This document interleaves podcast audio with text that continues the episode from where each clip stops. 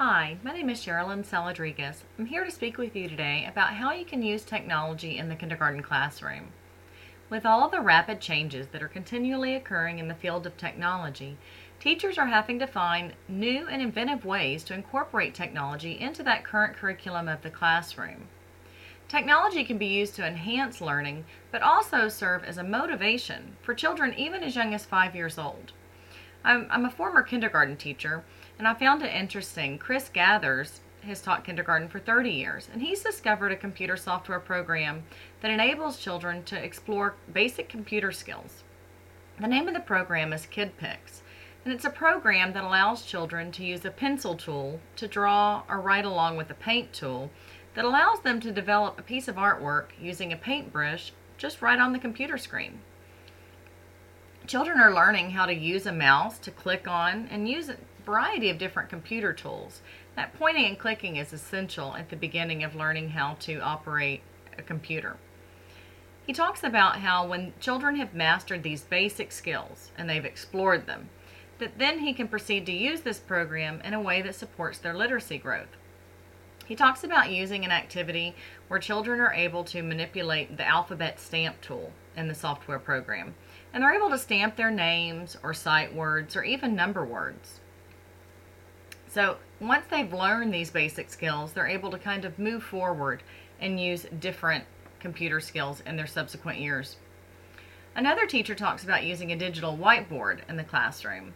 And the beauty of these digital interactive whiteboards is that they serve as kind of an electronic dry erase board that links the classroom computer and it enables children to use the magic touch of their finger to operate it. What's interesting and novel about using these whiteboards is it helps increase enthusiasm during literacy learning lessons. It's more interactive and it keeps children from losing focus on the lesson at hand. You can use the highlight tool to highlight specific parts of text. It can also be used to construct an interactive Venn diagram that can be used in all areas of curriculum. One teacher speaks about how she uses it as a tool in her literacy groups. She says it's real easy to demonstrate effective reading and writing behaviors in an interactive manner using the digital whiteboard. It also offers flexibility to work up close and personal with a group of students, and the whiteboard in close proximity allows for a feeling of intimacy in the literacy group. When incorporating technological tools with new technology in the classroom, there are a few tips that teachers can follow that will allow these to be most effective for children. The NECT provides a list of tips that demonstrate how teachers can effectively use technology. Their first tip is that it's important to keep in mind that te the technology based content directly relates to the current classroom curriculum. It allows children to incorporate a variety of sources in learning a new concept. Secondly, try to ensure that the technology being used allows children to actively participate in learning and exploration. It's much more effective if children are active learners rather than passive ones. Another great tip is to design projects that are open-ended and allow children to operate at their own speed.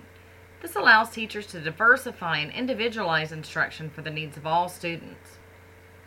Also, be mindful to choose materials that are realistic and relative to their lives.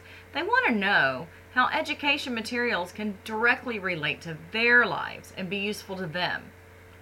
The last useful tip is to allow computers to support existing classroom activities rather than be used only in isolation.